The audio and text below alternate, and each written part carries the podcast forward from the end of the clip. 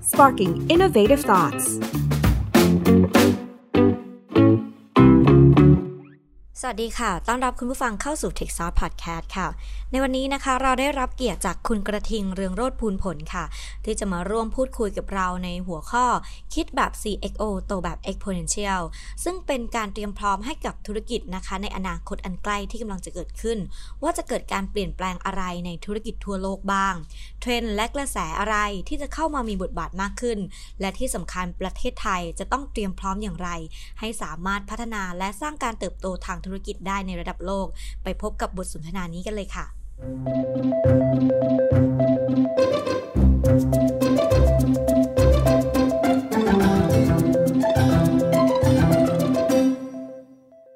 คือพี่กระทิงเออเราก็รู้จักกันมานานเนาะหลาย ๆ ท่านก็น่าจะพอทราบว่าเป็นผู้บริหารนะคะ เป็นประธานของ KBTG นะคะ แล้วในขณะเดียวกันเนี่ยก็ดูในส่วนของ กองทุนด้วยเป็นนักลงทุนด้วย แล้วก็เคยเป็นอดีตผู้บริหารของ Google ที่อยู่ที่ซิลิคอนวัลเลย์ด้วยนะคะแต่อยากให้พี่กระทิงช่วยแนะนำนะคะ ตัวเองอีกทีหนึ่งนะคะให้กับท่านผู้ฟังท่านอื่นที่กำลังเพิ่งเข้ามาใหม่ในนี้ด้วยค่ะ ได้ครับก็ผมชื่อกระทิงคุณผลนะครับ ก็ตอนนี้เป็นเอ่อเป็นตำแหน่งประธานของกสิกร Business Technology Group นะฮะเป็น Tech Arm ของ KBank นะครับก็หลักๆคร่าวๆในบริหารทีมเทคโนโลยีทั้งหมดเลยของ KBank นะฮะก็หลักๆก็จะมีพนักงานประมาณเกือบๆตอนนี้เนี่ย คือ full time พันห้าปีนี้น่าจะเป็นพันแปดครับ แล้วก็ที่จีนอีกสามร้อยแล้วก็ก็จะเป็นเอ่อพันแปดรวมสามร้อยสองพันหนึ่งนะฮะแล้วก็ถ้าเกิดรวม part time ด้วยน่าจะประมาณ 2,500 คนครับผมนะฮะแล้วก็อีกเอ่อ role หนึ่งเนี่ยก็เป็นผู้ก่อตั้ง แล้วก็เป็น managing partner นะฮะของกองทุนฟ้าเด็ดตุกๆนะฮะก็ตอนนี้เราขึ้นกองสองละนะครับกองหนึ่งกองสองเนี่ยลงทุนรวมกันกับสตาร์ทอัพทั้งหมด 71 ตัวนะครับนะฮะแล้วก็คือเป็นผู้ก่อตั้ง disrupt technology venture นะฮะเป็นบริษัทตัว ที่ทำให้ตัวไอตัวคล้ายๆ education program นะฮะของตัว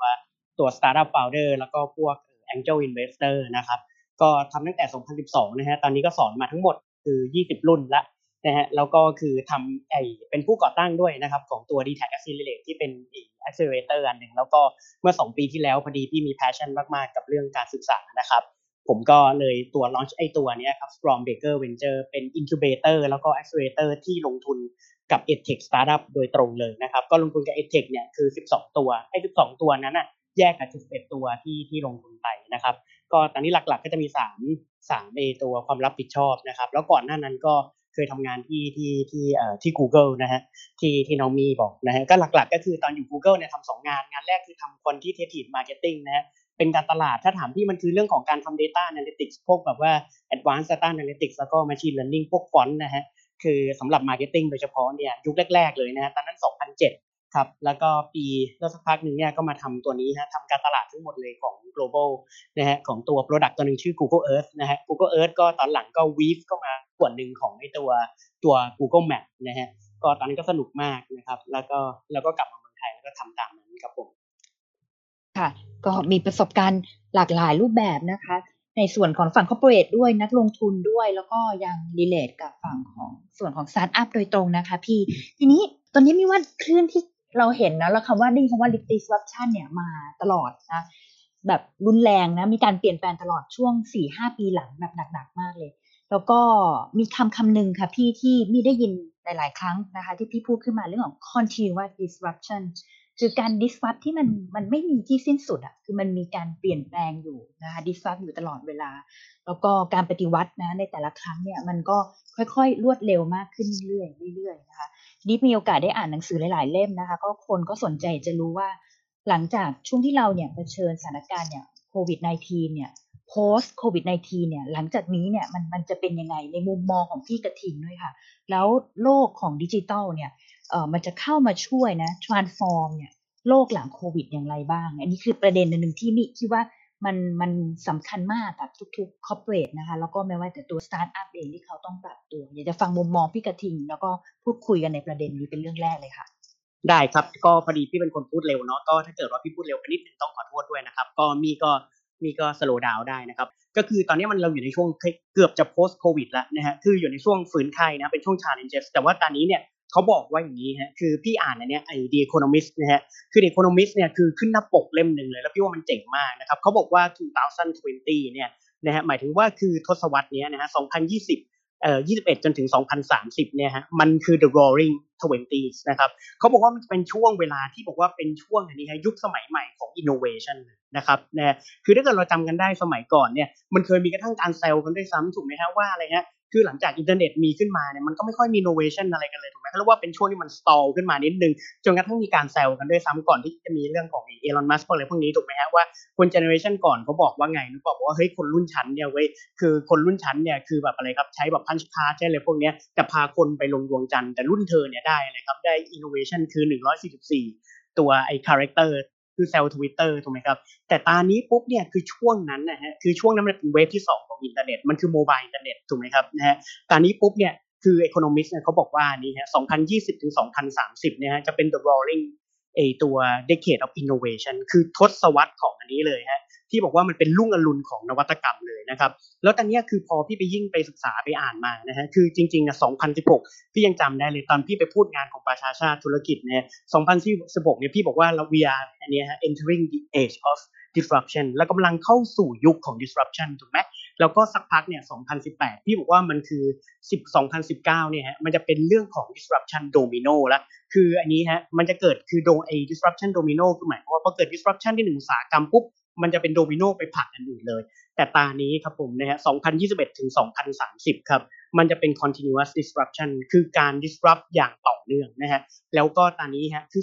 2021 ถึง 2030 ครับมันคือช่วงที่เขาเรียกว่า complete overhaul of world economy เลยนะครับมันคือเรียกว่าการยกเครื่องเลยของเนี่ยฮะเรียกว่าคว้านแล้วเปลี่ยนไส้ใหม่เลยฮะของ world economy ในแทบทุกๆ sector เลยนะครับแล้วมันจะเกิดขึ้นเนี่ยจุดหักศอกคือตอน 2016 ที่พี่พูดนะฮะในตัว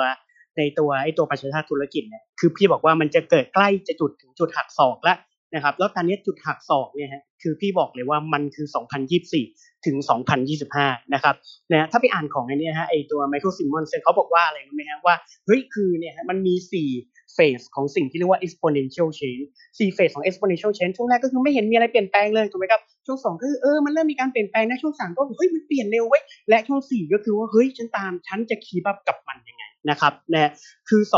2024-25 จะเป็นจุดหักศอกแรกพอหักศอกแรกเสร็จปุ๊บเนี่ยหักศอกที่ 2 คือประมาณ 2028 ถึง 2030 นะครับ แล้วหลังจากนั้นเนี่ยคือโลกมันจะเริ่มอยู่ในจุดที่ว่าเฮ้ยคือแน่นอนคือว่าเราอาจจะคีบับหลายหลายคนอาจจะคีบับกับมันไม่ทันแล้วนะครับเนี่ย2024-2025ในจุดหักศอกแรกเดี๋ยวพี่จะเริ่มค่อยๆเล่าไปทีละ industry นะฮะว่ามันเกิดอะไรขึ้นนะฮะแต่ว่าตอนเนี้ยพี่ขอรี recap ขึ้นมาก่อนละกันนะครับคือตอนนี้เนี่ยสิ่งที่เกิดขึ้นคืออันนี้ฮะ หลังจาก post covid ขึ้นมาเนี่ยนะครับนะมันคืออย่างที่บอกนะฮะคือก่อนตอนปี 2016เนี่ยพี่เล่าเรื่องของไอ้นี่ฮะคือเรื่องของไอ้นี่ย digital disruption มันมี phase ของมัน phase แรกเนี่ยอุตสาหกรรมมันจะเกิดสิ่งที่เรียกว่า digitization ถูกไหมฮะคือเกิดเรื่องของว่าอะไรฮะมัน transform ข้อมูลถูกไหมมัน transform ออกมาเป็นดิจิทัลถูกไหมครับ ถัดมาปุ๊บเฟสที่ 2 มันคือ deception ถูกไหมมันคือ deception คือหลอกตานะฮะการเปลี่ยนแปลงมันดูน้อยมากครับสักพักมันหักศอกเลยคือ disruption นะฮะ แล้วก็เกิดถัดมาปุ๊บเนี่ยดีถัดไปมันคือ demonetization demonetization D เนี่ยคือ away monetization คือเงิน หมายความว่าเงินหายไปครับผมนะฮะจากผู้เล่นดั้งเดิมในอุตสาหกรรมนั้นเพราก็ถูก disrupt ถัดมาปุ๊บเทคโนโลยีนั้นเนี่ยมันเกิด democratization มันคืออะไรฮะมันคือทุกคนเนี่ยฮะสามารถเข้าถึงเทคโนโลยีเทคโนโลยีนั้นเข้าไปเป็นส่วนหนึ่งของชีวิตประจำวันเหมือนมือถือเนี่ยฮะนะฮะเป็นอวัยวะที่ 33 ของเราไปละนะครับ แล้วก็ถัดมาเนี่ยคือต่อแต่อย่างที่พี่บอกนะฮะมันคือ deception เนี่ยคือพอหลังจากเกิดโควิดปุ๊บเนี่ย deception มัน shorten มันถูกอะไรฮะ deception มันถูกทำให้มันสั้นลงขึ้นเยอะมาก มันจะเริ่มไม่ deceive แล้วนะครับไม่หลอกตาแล้วมันโผล่ขึ้นมาแล้วแบบถล่มเราขึ้นมาเลยนะครับแล้วยุคหลังโควิดเนี่ยสิ่งที่เกิดขึ้นคืออันนี้ฮะคืออย่าง e-commerce กับ retail เนี่ยคือมันคือเกิดอันนี้แหล้ว มัน third wave แล้วนะฮะมันคือ third wave ปุ๊บถัดมาปุ๊บเนี่ยเรารู้กันว่าคือหลังจาก e-commerce กับ retail มันคือ payment ถูกไหมต่อมาคือ logistics ต่อมามันคือ fintech fintech wave แรกเราก็เห็นว่า fintech wave แรกมันเป็นเรื่อง application มันคือเรื่องของสิ่งที่เรียกว่า unbundle คือฉีกนะฮะคือพูดฉีกธนาคารออกเป็นชิ้นด้วยสิ่งที่มันว่าเป็น single application นั่นคือ wave แรกเป็นเรื่องของ fintech startup เร เราก็ถัดมาปุ๊บมันคือเรื่องของบล็อกเชนถูกไหมฮะแล้วตอนนี้เวฟที่3เนี่ยคือ decentralized finance นะครับซึ่งพี่ว่าหลายๆคนเนี่ยพูดกันละแล้วก็ถัดมามันคือ insurance แล้วก็แน่นอนต่อไปคือ health แล้วก็หลายๆอุตสาหกรรมที่มันเป็นอะไรฮะมันจะเป็นโดมิโนถัดไปแต่ตอนนี้มันจะเริ่มเกิดขึ้นพร้อมๆกันนะครับนะฮะแล้วตอนนี้เนี่ยคือมันมี challenge เยอะมากนะฮะ คือคืออย่างที่พี่บอกมันคือ complete overhaul of world economy คือก่อนหน้านี้พี่เรียนหนังสือนะฮะคือเมื่อสัปดาห์ที่แล้วเองนะฮะเรียนกับ professor Harvard คนหนึ่งนะฮะคือคือแกชื่อเบียเตอร์แกก็เอาอาจารย์เนี่ยเอามาเนี่ยฮะเอา Larry Summers นะฮะอดีตรมวคลังสหรัฐมาเล่าให้ฟังแกบอกว่าเฮ้ยหลังโควิดเนี่ยทุกคนจะป่วยไข้หมดเลยนะฮะแล้วจะฟื้นไข้เนี่ยคือแบบว่าจะค่อยๆแบบฟื้นขึ้นมาจะฟื้นช้าๆนะครับแต่ว่าคนที่อันนี้ฮะได้ประโยชน์ที่สุดเนี่ยมี 2 เจ้านะฮะ หนึ่งคือจีนสองคือ Silicon Valley นะฮะคือจีนกับ Silicon Valley เนี่ยจะฟื้นขึ้นมาก่อนแต่ประเทศเหล่านั้นเนี่ยก็มี issue เหมือนกันนะครับนะคือตอนนี้เนี่ยแกเล่าให้ฟังอันนี้ฮะแกบอกว่า challenge ของ president Biden เลยเนี่ยหลังจาก post covid เนี่ยมีดังต่อไปนี้หนึ่งคืออันนี้ฮะ covid response แล้วก็การ distribute ตัววัคซีนสองคืออันนี้ฮะ reverse ตัว Trump damage คือ damage คือแบบสิ่งที่ทรัมป์แกแบบถล่มอะไรพวกนี้แกแบบแกนี่โคตรโคตร disruptor เลยนะทรัมป์นะฮะ แต่ว่า Biden เนี่ยขึ้นมาต้อง reverse Trump's damage นะฮะข้อ 3 นี่คือแกบอกว่ามันต้องทำการ re-establish American unity นะฮะคือไม่ว่าจะเป็นคือเรื่องของอะไรนะอเมริกันเนี่ยคือเป็นสังคมที่ค่อนข้างแบบว่า divide คือแบบแบ่งกันมากนะฮะไม่ว่าคือแบ่งเป็นอะไรฮะคือคนจนคนรวยแน่นอนอยู่แล้วถูกไหมฮะแล้วก็คือ racial คือเรื่องของแบบว่าไม่ว่าคนดำคนขาวคนแบบเอ่อเม็กซิโก หรือว่าคนที่เป็นอันเนี้ยฮะนะฮะหรือว่าแม้กระทั่ง Asian American เองก็เช่นเดียวกันนะฮะหรือว่า immigrant นะฮะ แล้วก็เรื่องของ rural กับ urban คือในเมืองกับอะไรฮะนอกเมืองแล้วก็มีแบบโอ้มันคือแบ่งแบ่งแยกและแตกแยกมากยุคทรัมป์เนี่ยคือเขาบอกว่าโจทย์ของ Biden เนี่ยต้องอะไรครับ ต้องกลับมา fix แล้ว restore American unity ให้อเมริกันเป็นหนึ่งเดียวกันอีกครั้งหนึ่งแน่นอนมีความเห็นต่าง แต่ว่าคือสุดท้ายต้องไม่แตกแยกแบบนี้ แล้วมันมีการแตกแยกหลายแกนมากที่บอกนะถัดมาปุ๊บเนี่ยคือเรื่องของ post covid economic นะฮะคือเรื่องระบบเศรษฐกิจที่มันจะเปลี่ยนแปลงไปมหาศาลนะฮะแล้วก็ climate change ถัดมาคือเรื่องของเทรดคือการค้านะฮะ healthcare แล้วก็เรื่องของ debt คือหนี้นะฮะภาษีแล้วก็เรื่องของอันนี้ขาดกัน deficit fiscal deficit ก็คือการอันนี้นะเนี่ยแล้วก็เรื่อง immigrant ก็คือผู้ผู้อพยพถัดมาคือใช่เทคกับ antitrust นะฮะแล้วก็เรื่อง international trade กับนี้ฮะ relationship ความสัมพันธ์กับประเทศอื่นๆครับอันนี้คืออ g e n d a ของบีเดนครับผมแล้วพอเราดูอ g e n d a ของบีเดนทั้งหมดเป็นบีเดนนี่เราเมาหมัดไหมพี่บอกได้เลยโคตรเมาหมัดนะฮะโคตรเมาหมัดแล้วคืออเมริกันเนี่ยคือจะฟื้นตัวกว่าจะกลับมาจะไหวไหมนะฮะคือแน่นอนว่าคืออันนี้ฮะถ้าเกิดเราไปดูฮะแกเอาชาร์ตอันนึงให้ดูซึ่งผมพี่ว่าหลายคนคือรู้ละก็คือถ้าเกิดเราดูครับ world GDP เนี่ยฮะ world GDP เนี่ยฮะถ้าเกิดเราแบ่งเป็นเปอร์เซ็นต์ตามอะไรครับของ purchasing power parity เนี่ย จีนชนะอเมริกาเรียบร้อยแล้วนะฮะดังนั้นเนี่ยคือถัดมาทุกคนรู้หมดว่าคืออะไรฮะจีนเนี่ยคือจะขึ้นมาเป็นผู้นำโลกแน่ๆแล้วก็หลาย ๆประเทศใน Southeast Asia เนี่ยก็จะเริ่มโผล่ขึ้นมามีความสำคัญนะฮะแล้วก็คือทุกๆเนี่ยคือเหมือนที่พี่บอกเมื่อกี้คือว่าหลาย ๆ ที่อะฮะมันคือป่วยไข้จากโควิดหมดเลยนะฮะแต่จีนเนี่ยคือกลับมาน่าจะดีที่สุดนะฮะแต่ว่าจีนก็มี challenge อีกเช่นเดียวกันนะฮะ ไม่ว่าจะเป็น demographic คือเรื่องของการที่เกิด aging society นะฮะแล้วก็เรื่องของความสัมพันธ์กับ US แน่นอนนะแล้วก็เรื่องของอินอัมอินคัมอินิควอลิตี้ความไม่เท่าเทียมกันเรื่องรายได้นะและ environment pollution นะฮะคือเรื่องของการที่บอกว่าเฮ้ยการทำลายสภาพแวดล้อมนะฮะแล้วก็เรื่องของทรัพยากรธรรมชาติ และก็เรื่องของหนี้เช่นเดียวกัน จริงๆหนี้เนี่ยเป็นปัญหาของทั่วโลกเลยนะฮะเพราะอะไรรู้ป่ะตอนนี้ปัจจุบันนะพี่อ่านอันนี้ของ Bloomberg ครับผมเนี่ยของ Bloomberg เนี่ยคืออันนี้ฮะ article อันนึงโผล่ขึ้นมา คืออันนี้ฮะหนี้ทั่วโลกนะคือ 281 trillion US ดอลลาร์281 trillion US ดอลลาร์ครับใช่ครับคือไม่ได้ฟังผิดแต่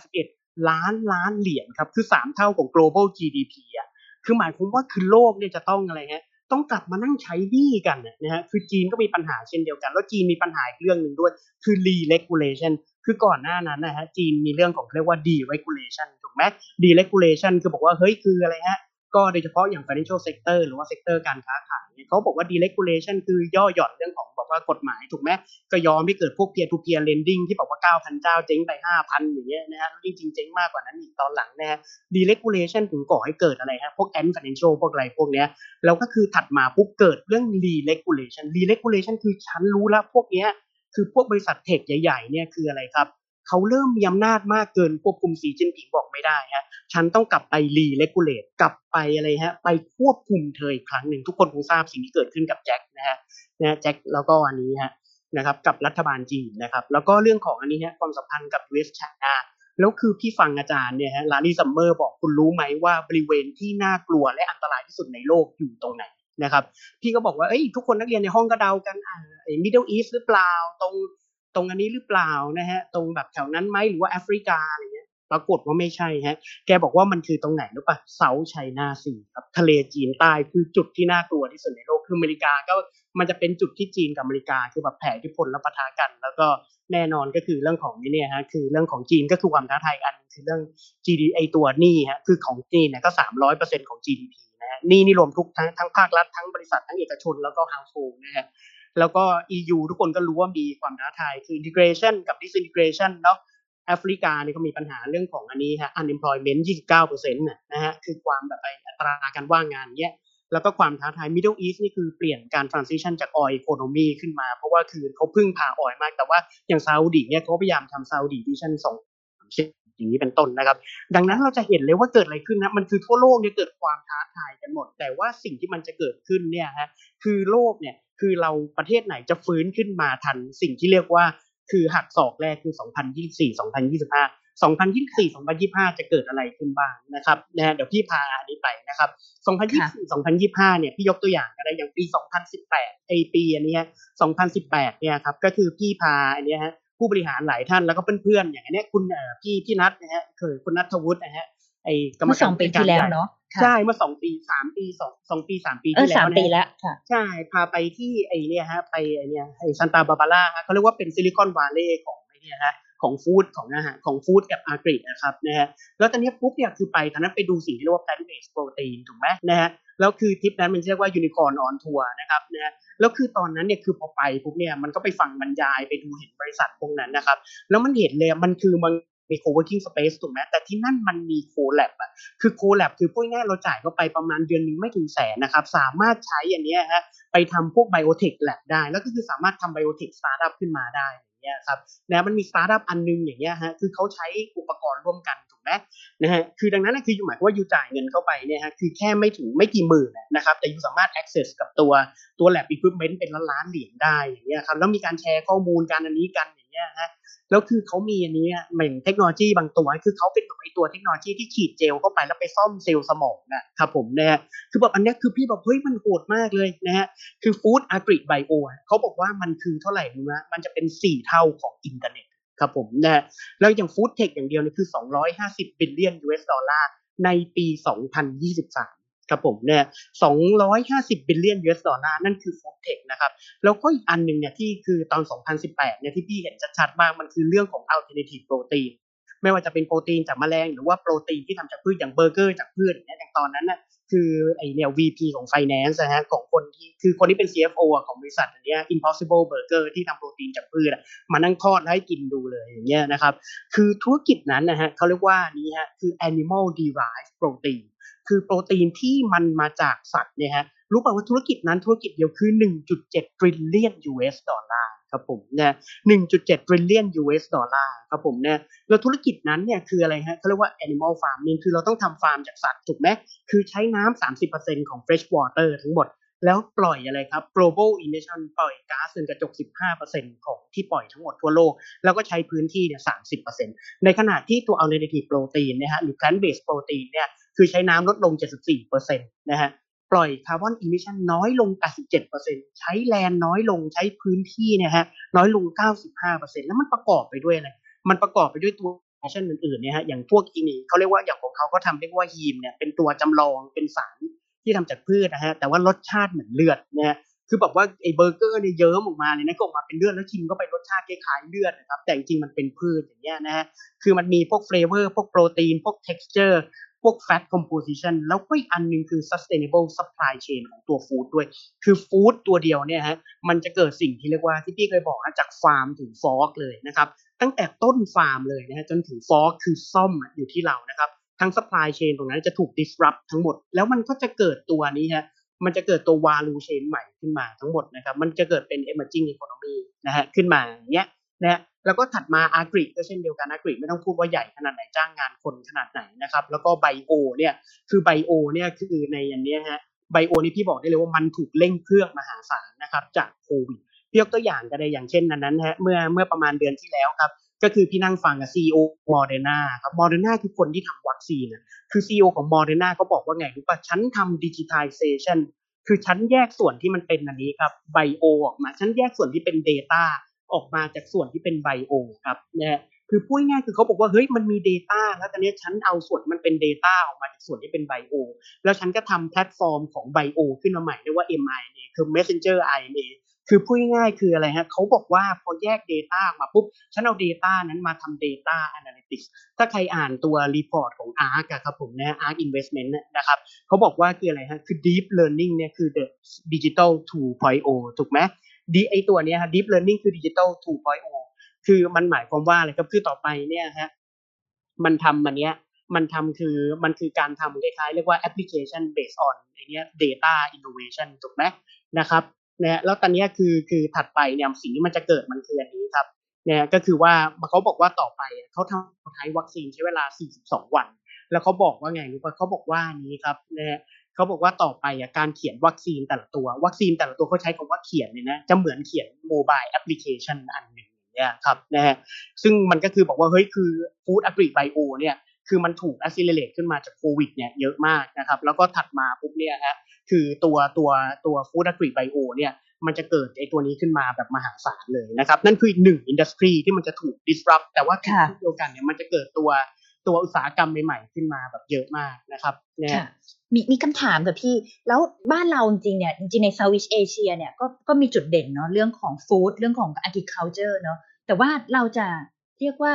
จะดึงศักยภาพตรงนี้ออกมาได้ยังไงในวงของพี่กระทิงนะคะพี่ว่าพี่ว่าอย่างคือพี่เคยบอกครับอย่างฟู้ดเนี่ยคือจริงๆเนี่ยพี่ว่ามันมีอุตสาหกรรมที่เรียกมันว่าอุตสาหกรรมหลังบ้าน ผมเนี่ยอุตสาหกรรมหลังบ้านเนี่ยเต็มไปหมดเลยคืออย่างเช่นตอนนี้ฮะเรามีพวกอุตสาหกรรมพวกนี้มันเป็นอย่างเช่นสมุนไพรหรือนี้ครับนะแล้วเอาตัวนั้นนะคือมาต่อยอดแล้วก็คือทำวิจัยฮะคือพี่ว่าเรามีงานวิจัยที่มันเกิดจากพวกนี้เยอะมาก แต่มันไม่สามารถ commercialize ได้เลย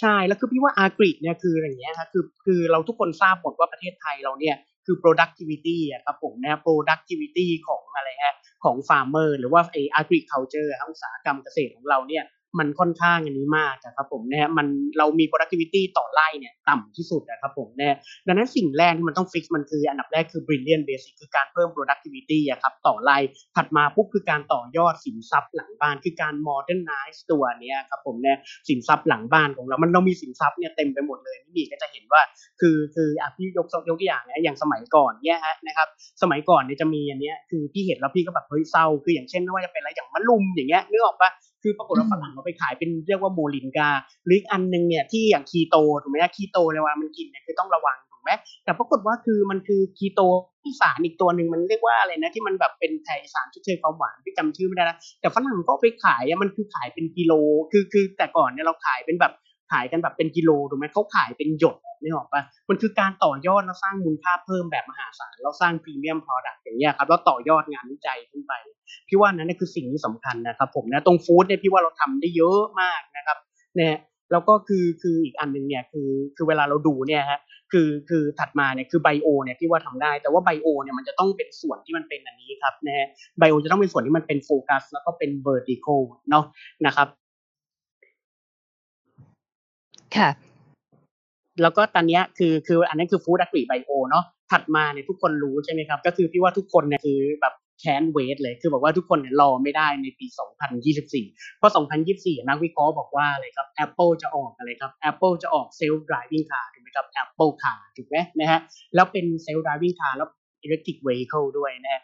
2024 เนี่ยถ้ามันเกิดขึ้นมาอย่างเงี้ยครับนะฮะคือพี่บอกเลยว่ามันคือแบบเฮ้ยช่วงนั้นนี่คือแบบ เฮ้ยมันจะแบบเป็นช่วงที่พี่ว่ามันเป็นช่วงที่เวลาที่มันน่าตื่นเต้นมาก เพราะว่าคืออะไรฮะ 2022 เนี่ยมันก็อาจจะมีตัวหนึ่งที่มันอาจจะเกิดขึ้นนะมันคือสิ่งที่เราเรียกว่า virtual reality ถูกไหมฮะ คือเขาบอกว่า เฮ้ย คือภายใน 2030 เนี่ย virtual reality เนี่ย มันเป็น reality แน่นอน เพราะเขาวัด index ครับผมนะฮะว่าอุปกรณ์ต่างๆ เนี่ย ถ้ามันจะให้ระดับที่เรียกว่า immersion คือการที่เรา immerse เข้าไปในตัว ในตัวแบบว่าโลกเสมือนนั้นนะครับผมนะที่มันเหมือนกับประสบการณ์ที่อยู่ในโลกจริงเนี่ยในราคาที่เท่ากับเราซื้อมือถือเครื่องหนึ่งเนี่ยเขาบอกว่าประมาณ 2028ถึง2030เนี่ยจะเท่านั้น แต่ก่อนหน้านั้นเนี่ยคือประมาณ 2 ไม่เกิน 2023 24 นั่นก็จะเป็นอีกหนึ่งแพลตฟอร์มหนึ่งถูกไหมครับเนี่ยซึ่งตอนนี้ข้อดีของ Digital Disruption ข้อหนึ่งคืออะไรครับ มัน disrupt ถูกไหมครับ อุตสาหกรรมเก่า แต่ทำนองเดียวกันเนี่ยแล้วมันก็สร้างแพลตฟอร์มใหม่ขึ้นมา แล้วเราสามารถสร้าง ครับ killing application บนแพลตฟอร์มเหล่านั้นได้ เราเห็นบริษัทอย่างอะไรครับ อย่าง Facebook อย่าง Instagram หลาย ๆ บริษัทถูกไหมครับ สร้างขึ้นมาบน mobile internet ถูกไหมฮะ บน iOS บนอะไรพวกนี้แม้กระทั่ง Clubhouse ที่เราคุยกันเนี่ยฮะ ก็คือพี่ว่ามันเพิ่มยอดขายของ iPhone แน่นอนถูกไหมดังนั้นพอเราเกิดพอเราเกิดอะไรขึ้นมาฮะ เราเกิดแพลตฟอร์มที่บริษัทใหญ่ๆเนี่ยมันไป disrupt คนอื่นเนี่ย มันก็เกิดอะไรครับ มันสร้าง economy ขึ้นมาอีกอันหนึ่งอย่าง virtual reality หรือ mixed reality เนี่ย อุตสาหกรรมนี้มหาศาลแน่นอนครับผมนะฮะคือพวกนี้มันจะเป็นอุตสาหกรรมระดับที่พี่เรียกว่ามันคือ trillion dollar economy แบบเต็มไปหมดเลยนะครับ food agri bio เนี่ยไม่ต้องพูดคืออย่างอุตสาหกรรมแทนเนื้อสัตว์เนี่ย1.3 trillion ถูกไหมนะฮะอันนี้ไปแน่นอน อันนี้ไปแน่นอน food agri bio สี่เท่าของอินเทอร์เน็ตอะซึ่งนั่นหมายความว่าเลยครับ มันจะมีเราบอกว่าคนรวยที่สุดในโลกตอนนี้เท่าไหร่นะห้าแสนล้านเหรียญถูกไหมคือมันจะมีคนที่เรียกว่า trillionaire the first trillionaire อาจจะเกิดขึ้นในยุค 2021 ถึง 2030 คือคนที่รวยล้านล้านเหรียญมันจะมาจากมันจะมาจาก food agri bio เนี่ยครับผมแน่นั่นคือความโหดของมัน แล้วก็คือ self-driving car อย่างเงี้ยมันเกิด economy อะไรขึ้นมาครับมันเกิดอุตสาหกรรมที่อะไรฮะเรา อย่างเช่นเขาเรียกว่า in-car economy in-car entertainment ถูกไหม entertainment บนรถอย่างเงี้ยมันเกิดอุตสาหกรรมหรือแม้กระทั่งการเรียนรู้บนรถอย่างเงี้ยมันเกิด education tech บนรถอย่างเงี้ยครับผมแน่2024ถึง2025 แล้วก็ไม่เกิน 2035เนี่ยครับที่เขาบอกว่าเฮ้ยเซลล์ driving car กับ EV มันจะเป็น mainstream เลยอย่างเงี้ยนะครับค่ะพี่กระทิงครับ ทุกๆสี่ปีมันเหมือนมันมีมันมีตัวเลขสำคัญอยู่เนอะ2024 2025นนี้เป็นช่วงเป็นแบบเวฟ อันหนึ่งที่แบบมีความรุนแรง 2028 2029 2030 มันเหมือนทุกๆสี่ปีมันจะมีอะไรที่มันมีตัวเลขที่มี significant ที่บอกการเปลี่ยนแปลงอะไรบางอย่าง ใช่ คือคืออย่าง virtual reality อะครับเออพี่ดูกราฟอย่างเงี้ยฮะกราฟนี่คือแบบว่าอย่างของอาร์ตเนี่ยคือบอกเห็นนะชัดมากก็คือว่า 2024เนี่ยหักหักศอกที่ 2 คือ 2027 28 เนาะนะครับอันนั้นคือแบบคือแล้วก็อย่าง self driving car เนี่ยคือเขาพยากรณ์กันว่า Apple จะเข้ามาประมาณ 2024 25 ถูกไหม นะครับค่ะนะฮะแล้วก็คืออย่างไอตัวอะไรฮะ Starlink มาปีหน้าถูกไหมคือเขาบอกว่าในเมืองไทยเนี่ยคือถ้าเกิดใครไปจองเหมือนพี่ทุกคนบอกว่ามาปีหน้าจองแล้วเหมือนกันค่ะเอปีอหน้ายี่สิบสองแล้วพี่ว่ากว่าจะเคลียร์เรื่องอะไรทั้งหลายเนี่ยยี่สามยี่สี่นะพี่ว่าสัญญาณใช้ได้ แล้วก็คือ adopt เป็น early บอกว่าคือ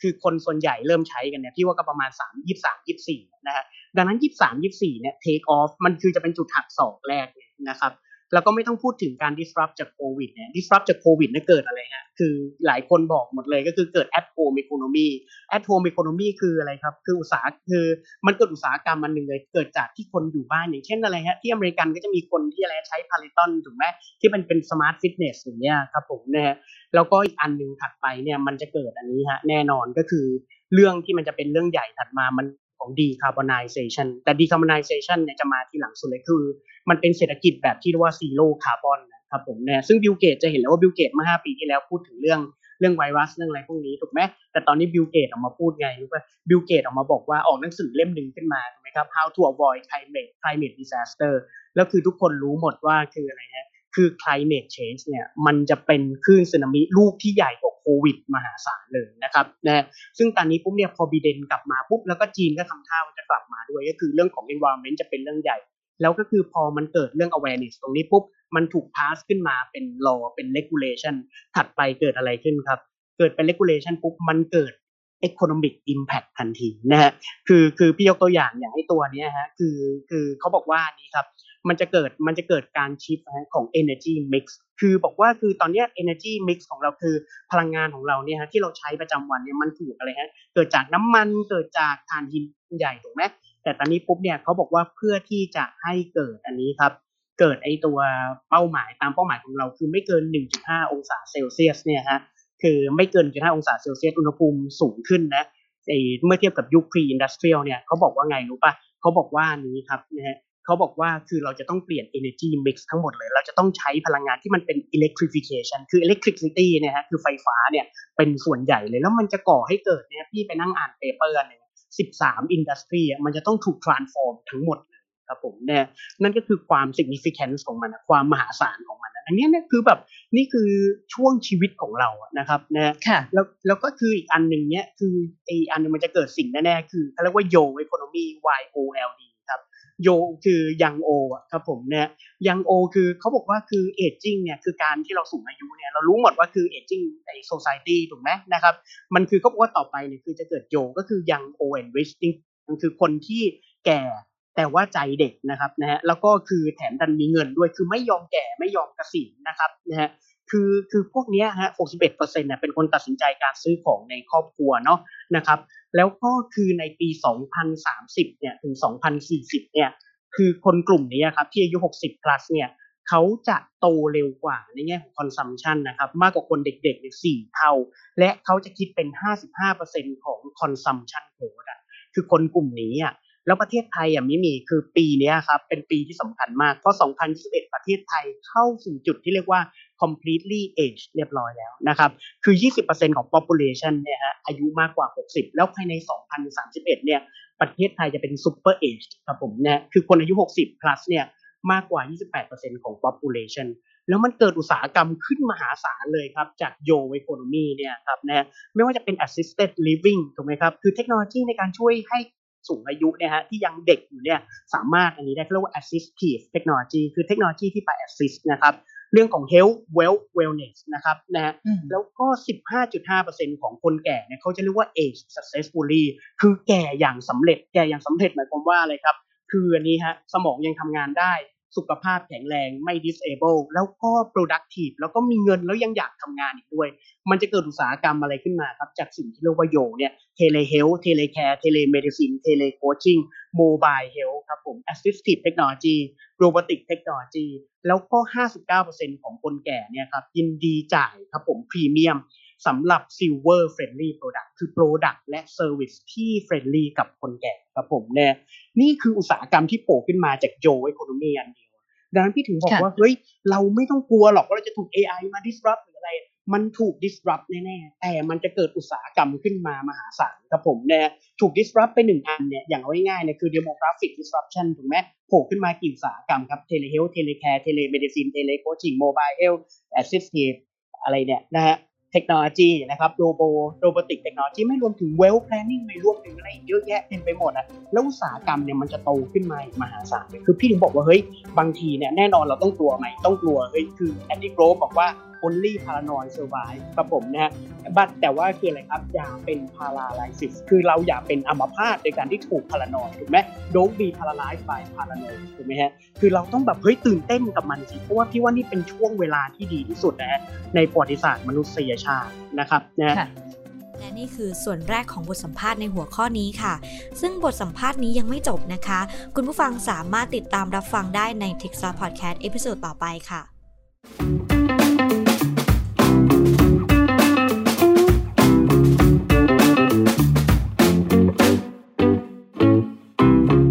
Sauce, sparking innovative thoughts.